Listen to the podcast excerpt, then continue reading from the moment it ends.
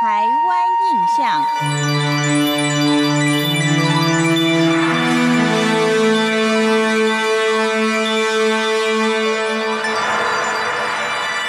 听众朋友您好，欢迎您收听今天的《台湾印象》，我是邓荣。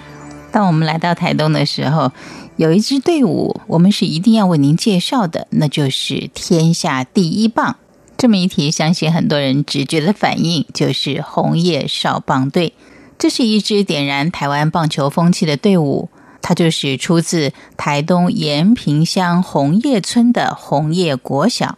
只要去造访这处棒球发源地，必会在半途当中看见豪气醒目的路标“天下第一棒”。红叶国小的学生多半都是耐力相当惊人的布农族人。在民国五十三年，也就是西元六四年的时候，第一批少棒队。是以石头当球，以木头做棒子，培养出不怕烈日、不畏风雨、刻苦耐劳、严守纪律、百折不挠的红叶精神。而在民国五十七年，也就是一九六八年，五年之后，红叶少棒队打败了获得世界冠军的日本少棒队，从此是一棒定天下。为了要留下这光荣的一页。红叶国小在各界人士的赞助之下，新建了一座红叶少棒纪念馆，将那个时候的球衣、球棒以及练习的精彩画面，跟冠军锦标旗等等一并的展示。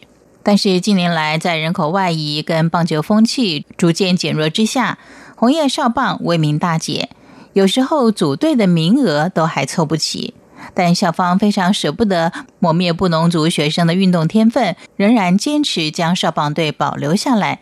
但是由于不易凑齐队员的人数，大多也只能够举办地方性的比赛。像昔日能够扬名天下的镜头，恐怕目前是很难再上演了。就算天下第一棒，也许是红叶国小曾经拥有的，但到目前一直是台东人的骄傲。如果您想更深入的了解台东，您可以到台东的长滨、麒麟跟卑南这三个地方，因为它目前是台湾史前遗留文物保留最多的三个地方。在台湾地区最早出现的史前文化是长滨文化，它主要的地点就是在台东长滨乡的八仙洞。至于麒麟文化，大多分布在花莲、台东，仅仅出现在东河跟太原这一带。在这三类史前文化当中，保存最完整、出土文物最丰富、所占幅员最广的，就属于卑南文化。而卑南文化是新石器时代文化，卑南遗址也是目前台湾地区规模最大的史前遗址。从民国六十九年到七十七年，发掘面积达到了一万平方公尺，也是台湾考古史上发掘范围最大的一处遗址。由于挖掘出很多代表日常生活的陶石质用品，以及相当完整的住屋跟墓葬，卑南遗址因而成为台湾新石器时代当中最可信跟最完整聚落的考古遗址。另外，还有一项蛮有趣的发现，就是卑南史前文化遗址虽然大多是位在卑南族的聚落，但是经过考证，却不是该族最早的文化。因为是在当地发现遗址，所以才采用卑南的地名来命名。